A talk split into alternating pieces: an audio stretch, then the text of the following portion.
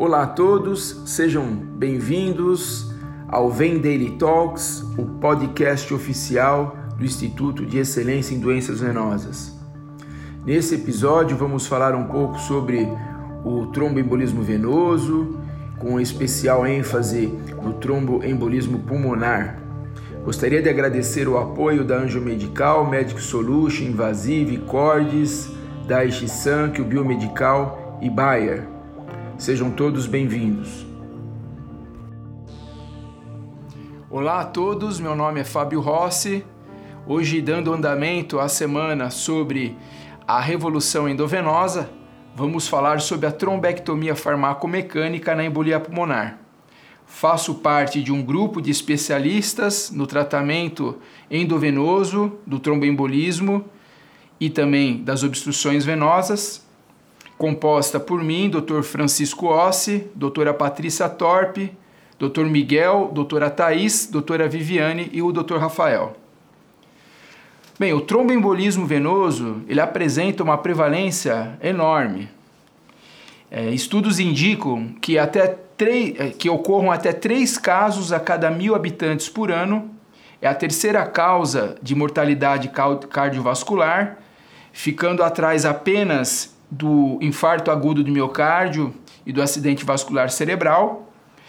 A embolia pulmonar, na sua fase crônica, ela pode levar à hipertensão pulmonar crônica e também o, a trombose venosa pode levar à síndrome pós-trombótica, que ocorre em 30 a 50% dos indivíduos acometidos, levando a um importante acometimento da qualidade de vida desses pacientes. Existe uma prevalência de é, recidiva do tromboembolismo venoso entre 5 a 7% ao ano. A trombose venosa aguda dos membros inferiores apresenta uma prevalência menor, mas não é pequena, entre 4 a 10 casos a cada 100 mil habitantes por ano. Ela representa 5 a 10% de todas as tromboses venosas profundas, e estudos mais recentes indicam que ela não é tão benigna como se achava no passado. Existe uma possibilidade de ocorrência de tromboembolismo pulmonar entre 5 a 25% dos casos. O uso de catéter venoso central ele está cada vez mais disseminado em nosso meio e o seu uso aumenta a chance da ocorrência de uma trombose venosa no membro superior em sete vezes. E devemos lembrar que a sua ocorrência de uma forma não provocada, ela pode estar associada em 50% dos casos à ocorrência de câncer. A trombose venosa abdominal é uma outra possibilidade que deve ser considerada. Não se sabe muito bem a sua prevalência. ela deve fazer parte do diagnóstico diferencial da dor abdominal. Existe uma maior chance da trombose venosa abdominal em pacientes que tomam anticoncepcional oral, nas grávidas, no período puerperal, naqueles que fazem uma cirurgia abdominal recente, nos pacientes cirróticos, portadores de doença inflamatória intestinal e também nos trombofílicos. Ela pode cometer, acometer as veias hepáticas, que estão relacionadas, quando isso ocorre, está relacionada geralmente à síndrome de Budd-Chiari, as veias portais, esplênica e mesentéricas, veias renais e as veias gonadais. A mortalidade situa-se em torno de 5 a 10% e não se sabe qual que é a incidência de ocorrência de tromboembolismo pulmonar nesses pacientes. A embolia pulmonar apresenta uma prevalência altíssima, ainda hoje ela é subdiagnosticada e subtratada. É, estudos apontam que ocorra um caso a cada mil habitantes por ano, segundo Goldhaber, estudo publicado na Lancet em 1999. Nos Estados Unidos, nós não temos dados epidemiológicos nacionais, mas nos Estados Unidos ocorrem 250 mil internações por ano por TEP aguda. E se considerarmos também as TEPs recidivadas, esse número pode chegar a um milhão por ano nos Estados Unidos. A mortalidade ela é em torno de 10%, ou seja, 25 mil mortes nos Estados Unidos por ano. 90% das mortes ocorrem nas primeiras duas horas e pode ocorrer até 15% de óbito no acompanhamento a curto médio prazo, até três meses. Das necrópsias realizadas, em torno de 10% delas existe a presença de embolia pulmonar, sendo que apenas 4,3% dessas necrópsias positivas são laudadas o, a causa mortes como se fosse embolia pulmonar. Dessa forma, a prevalência deve ser maior do que a prevalência oficial. Ele é a principal causa de mortalidade intra-hospitalar hoje evitável. Esse slide demonstra os principais fatores envolvidos no desenvolvimento do tromboembolismo venoso. Nós não vamos, vamos ter tempo aqui de discutir cada um deles, mas de uma forma geral existem fatores genéticos, fatores adquiridos, né? É interessante notar que dentro dos fatores de risco para o desenvolvimento do tromboembolismo venoso, que está a gravidez, cirurgia, mobilidade, trauma e também viagens é, a longas distâncias, a compressão venosa ilíaca ainda hoje não é considerada. Né? E sabemos que a grande maioria dos pacientes que desenvolvem embolia pulmonar ou trombose venosa profunda, é, se nós estudarmos esses doentes com ultrassom intravascular, entre 50% a 90% dos pacientes é, são encontradas obstruções ou compressões venosas. Esse slide só demonstrando então que o risco de recorrência é muito alto em um ano né, e que a mortalidade no, no, no episódio agudo é realmente bastante alta. O tratamento da embolia pulmonar, os seus princípios e conceitos, hoje ele já está bem sedimentado. Existem três guidelines principais, dois americanos e um, e um europeu, European Heart, do European Heart Journal, ligado à Sociedade Europeia de Cardiologia, que foi recentemente publicado, agora no começo do ano de 2020. O que tem se verificado de uma forma geral é, nos estudos é um aumento da prevalência do tromboembolismo é, pulmonar e uma diminuição na mortalidade. Isso pode estar acontecendo porque está sendo feito mais diagnóstico, sobretudo com o uso mais frequente da tomografia, como podemos é, observar nesses últimos anos. E dessa forma tem sido também cada vez mais diagnosticadas as, os tromboembolismos é, das artérias pulmonares segmentares e subsegmentares que apresentam uma menor mortalidade. Talvez isso que esteja influenciando no apesar do aumento da prevalência, uma diminuição na mortalidade. A etiopatogenia da embolia pulmonar é muito bem representada nessa figura, né, em que podemos observar que o fator inicial que leva ao óbito é o aumento da sobrecarga do ventrículo direito. Isso faz com que é, haja uma dilatação da câmara cardíaca direita, um aumento da tensão na parede ventricular, é, liberação é, neurohormonal, inflamação do miocárdio, aumento da demanda por O2, aumento do shunt arteriovenoso intrapulmonar, isso pode levar já a um, um, quadro de isquemia miocárdica, né, vai aumentando cada vez mais a necessidade de O2 e pode levar ao choque obstrutivo e à morte. O diagnóstico clínico ele é baseado em alguns itens, como esses aqui que estão descritos no slide, nos fatores preditivos de Wells, que levam em consideração a presença prévia de embolia pulmonar ou trombose, a frequência cardíaca, a presença de imobilização ou cirurgia nas últimas quatro semanas, a presença de hemoptise, câncer em atividade, sinais clínicos da trombose e também se existe alguma alternativa diagnóstica ao, à embolia pulmonar. Aí esse paciente é classificado quanto à probabilidade né, clínica da presença. E também tem os critérios de Gêneva, que também são bem parecidos, que também é, têm a mesma, a mesma finalidade. O diagnóstico complementar ele é feito com o dedímero, que na TEV ele está sempre aumentado, mas devemos lembrar que ele tem um valor preditivo negativo muito alto.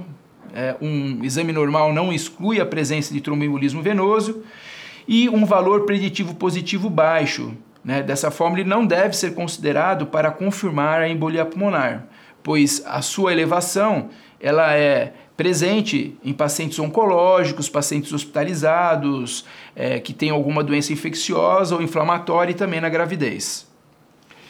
Aqui são os exames complementares mais utilizados na nossa prática clínica, praticamente a nossa experiência apenas com a tomografia computadorizada, que hoje, quando é, ela é feita num laboratório experiente, ela dá um poder de acurácia muito bom para se identificar a sua presença e também o segmento em que a embolia pulmonar acomete as artérias pulmonares.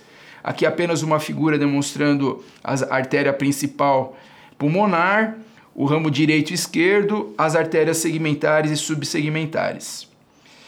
Aqui uma, um sistema de classificação geotomográfico que utilizamos, que também nos auxilia no estabelecimento do prognóstico desses doentes. E nessa tomografia, um exemplo de uma tromboembolia pulmonar que acomete o tronco principal, artéria pulmonar direita e esquerda e também as artérias segmentares e subsegmentares. Aqui um outro exemplo, uma embolia pulmonar maciça, comprometendo totalmente, ocluindo totalmente a artéria pulmonar direita, e aqui as artérias segmentares. Esses pacientes, é, eles são é, tratados de acordo com o risco de mortalidade desses pacientes. Aqui nessa pirâmide, a gente pode verificar que eles são divididos em alto risco, risco intermediário e risco baixo. O risco de mortalidade ele é realizado né, de acordo com alguns indicadores que são instabilidade hemodinâmica, os parâmetros clínicos do paciente que utilizamos a tabela PESI, a presença de sobrecarga do ventrículo direito, que pode ser observada pela ecocardio, pelo ecocardiograma ou pela tomografia computadorizada, e também a elevação de biomarcadores é, miocárdicos, como a elevação da troponina. Aqui a definição da presença ou não de estabilidade hemodinâmica. Né? Devemos lembrar que existe ele é classificado em parada cardíaca, choque obstrutivo e hipotensão refratária. Aqui os critérios clínicos utilizados, né? A partir desses critérios, a gente dá uma, uma pontuação para o doente. É, então, de acordo com esses critérios, o paciente é estratificado quanto, a, quanto ao seus, seu risco de mortalidade em classe 1, 2, 3, 4 e 5. Aqui um exemplo né, de sinais angiotomográficos e sobrecarga de VD, a gente vê um aumento importante da câmara cardíaca direita em relação ao ventrículo esquerdo e também a presença de embolia pulmonar. E também devemos lembrar que hoje o ecocardiograma, ele em certas situações, ele pode substituir a tomografia é, quando nós nos propomos a verificar o grau de comprometimento das câmaras cardíacas direitas. Aqui a gente consegue ver um aumento do, do ventrículo direito, é, como pode ser vista nessa figura, é, alterações no septo interventricular, aumento da da, da veia cava inferior, enfim, critérios ecocardiográficos dessa da presença da, da sobrecarga de ventrículo direito. Nós dividimos né, o paciente, então, em risco alto de mortalidade, intermediário alto e baixo e baixo. A maioria dos casos que chegam no pronto-socorro são os pacientes de risco de mortalidade intermediário. Hoje, os guidelines recomendam a revascularização da artéria pulmonar por dois métodos: a trombólise sistêmica e a trombectomia farmacomecânica. A trombectomia farmacomecânica ela está indicada nos pacientes em que existe risco aumentado de sangramento ou naqueles pacientes que evoluem clinicamente de uma forma não satisfatória, fazendo uso do fibrinolítico. E essa recomendação apresenta os mesmos níveis nos pacientes portadores de risco intermediário aumentado. A fibrinólise ela apresenta melhores resultados quando ela é, é feita, né, começa a ser feita com menos de 48 horas de evolução. Entretanto, temos uma janela entre 6 a 14 dias. Devemos lembrar que a fibrinólise, ela se propõe a diminuir a pressão da artéria pulmonar e a sobrecarga do ventrículo direito, mas que existe um risco de hemorragia severa em praticamente 10% dos casos e intracraniana 1,7%. Aqui está os fibrinolíticos indicados, né, as suas doses. Hoje praticamente não usamos mais streptokinase e uroquinase, apenas o Actilise.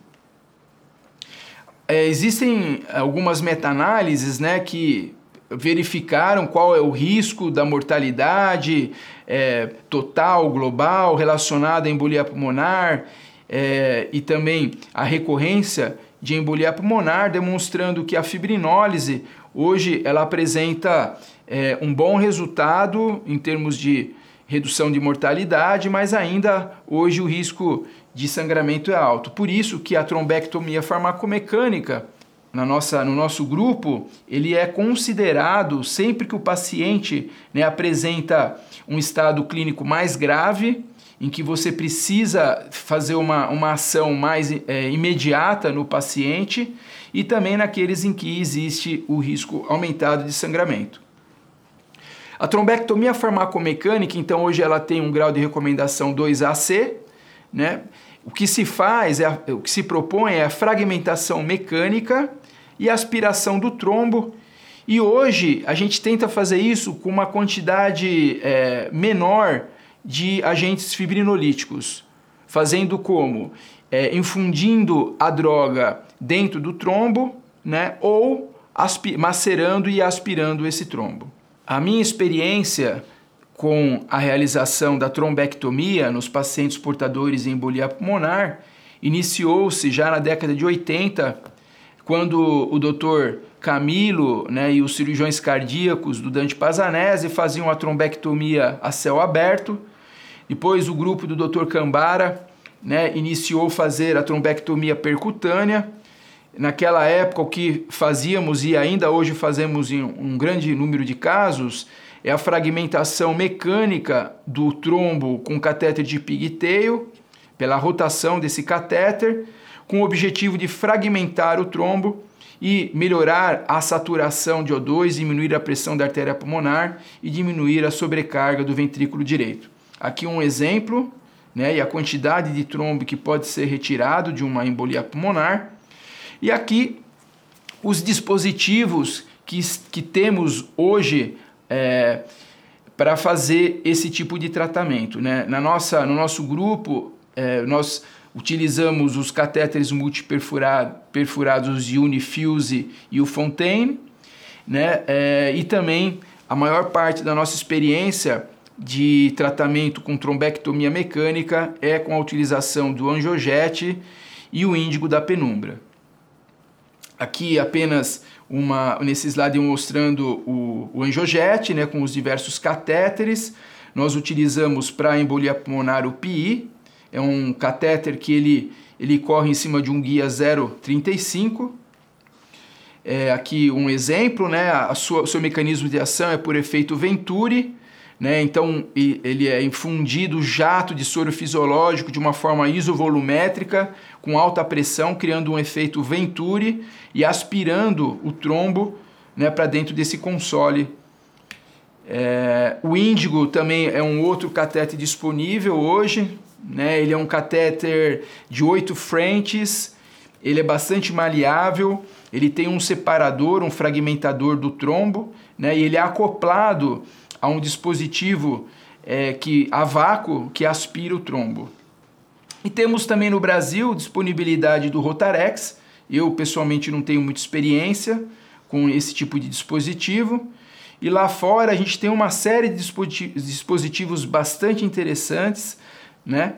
Como pode ser demonstrado aqui, esse catéter é o catéter ECOS, que é um catéter de, de, de que ele, ele desprende ondas de ultra, ultrassonográficas que desestabilizam a fibrina né, e também, ao mesmo tempo, tem a capacidade de infundir agente fibrinolítico, que vamos ter é, disponível aqui no Brasil em breve.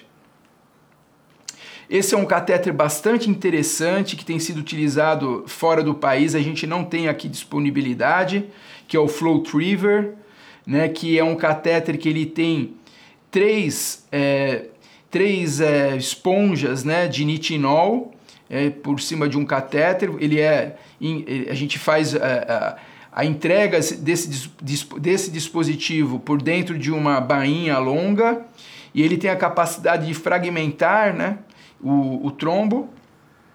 Aqui os diversos diâmetros dessa, dessas escovinhas e aqui a utilização dele com a retira, retirada de é, trombos bastante volumosos e esse dispositivo vem apresentando um resultado bastante interessante. O que temos na literatura sobre evidência é essa revisão sistemática publicado recentemente, onde foram investigados mais de 1.200 pacientes submetidos às técnicas de trombectomia é, catéter, é, catéter dirigida, né, fibrinólise catéter dirigida.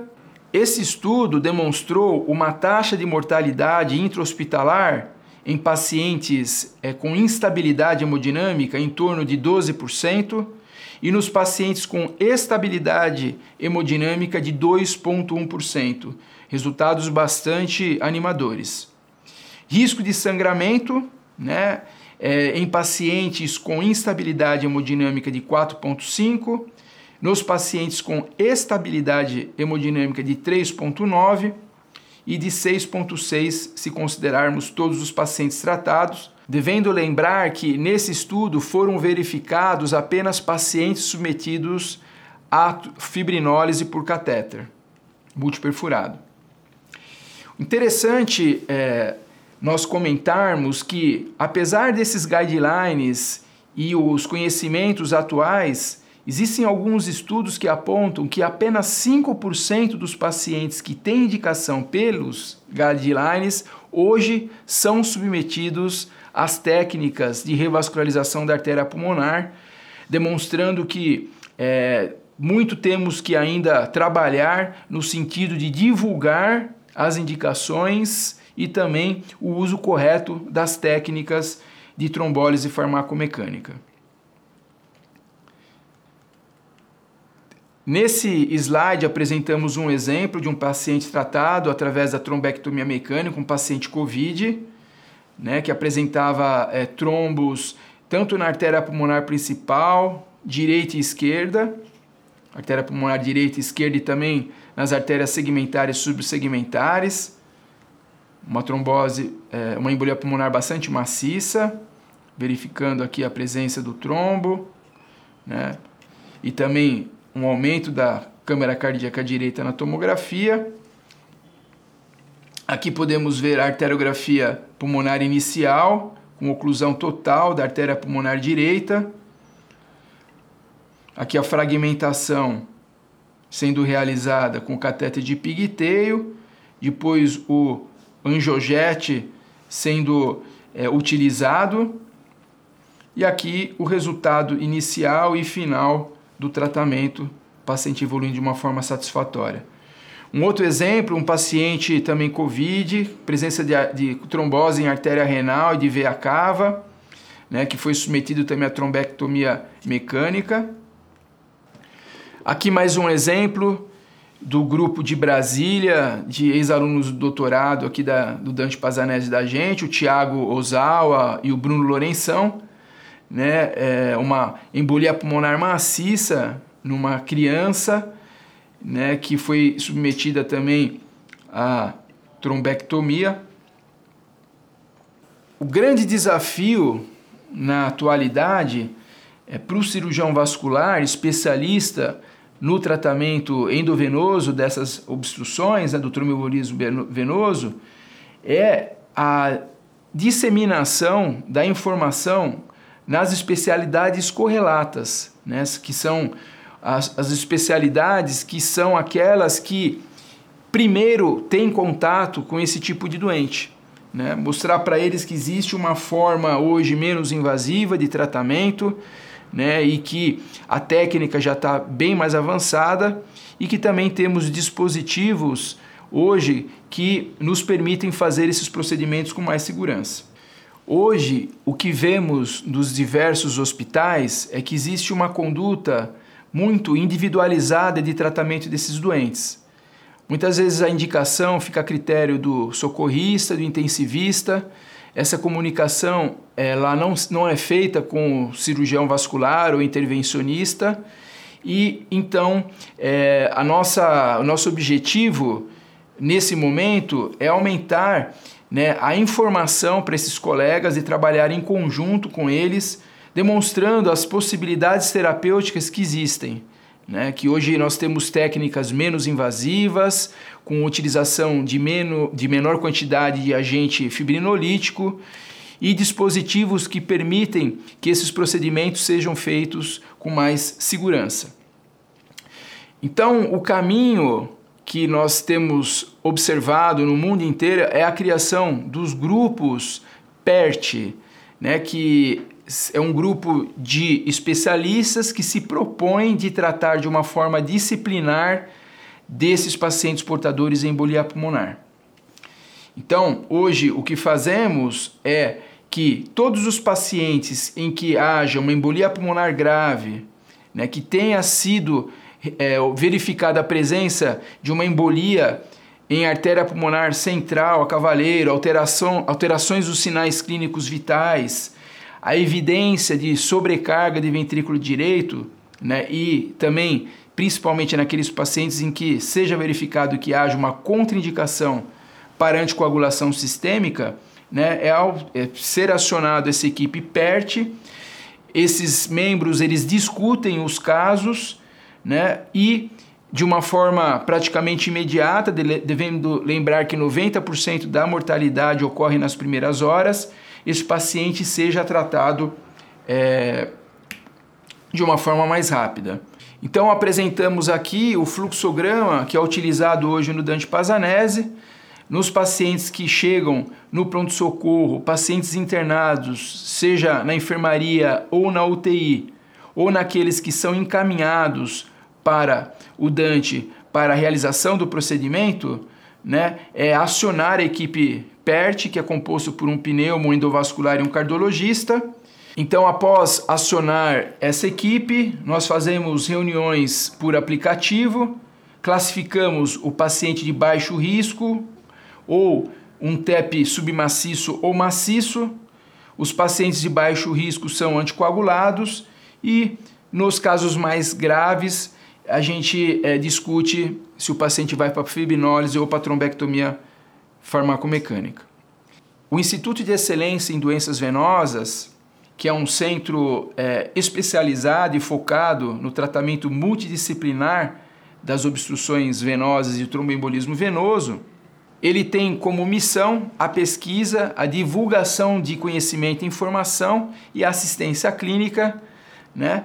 E então, é, hoje nós sabemos que, de uma forma geral, existem nove pacientes portadores de doenças venosas para cada um paciente de doença arterial e que o treinamento hoje nas diversas residências ele é muito focado no tratamento das patologias arteriais.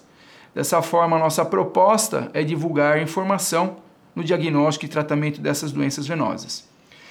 No nosso site na internet, nós temos totalmente é, de uma forma livre, de graça, acesso a todas as aulas do nosso simpósio Endovem, que foi realizado no ano passado, no Instituto Dante Pazanese de Cardiologia. Acessando o link do YouTube, todos têm acesso a todas as aulas e os casos ao vivo de uma forma totalmente gratuita. Temos também no nosso site uh, várias lives e meetings realizadas com informação nesse tipo de tratamento. Temos também o nosso podcast, que chama-se Vem Daily Talks, que tem entrevista com os principais pioneiros e bastante discussão sobre todas essas doenças. Temos o nosso Endovem News, que é o nosso blog, tanto para paciente como também para colegas médicos, é, que nós colocamos as informações e as novidades sobre o tratamento, o diagnóstico e tratamento dessas doenças. E estamos, está em fase de elaboração final o nosso manual de condutas endovenosas. Bom, então, para finalizar, gostaria de convidá-los né, para o nosso curso que inicialmente havia sido programado para ser feito presencial, mas pela pandemia esse curso será realizado de forma online. Nosso objetivo é apresentar aos interessados as principais técnicas de diagnóstico, de tratamento do tromboembolismo venoso e das obstruções venosas de uma forma prática, objetiva e também apresentar a todos os diversos dispositivos que hoje são disponíveis para o tratamento dessas obstruções. Muito obrigado ao apoio de todas as empresas que têm nos patrocinado na realização desse projeto e mais uma vez gostaria de convidá-los que nos sigam nas mídias sociais e participem desse curso online. Muito obrigado a todos.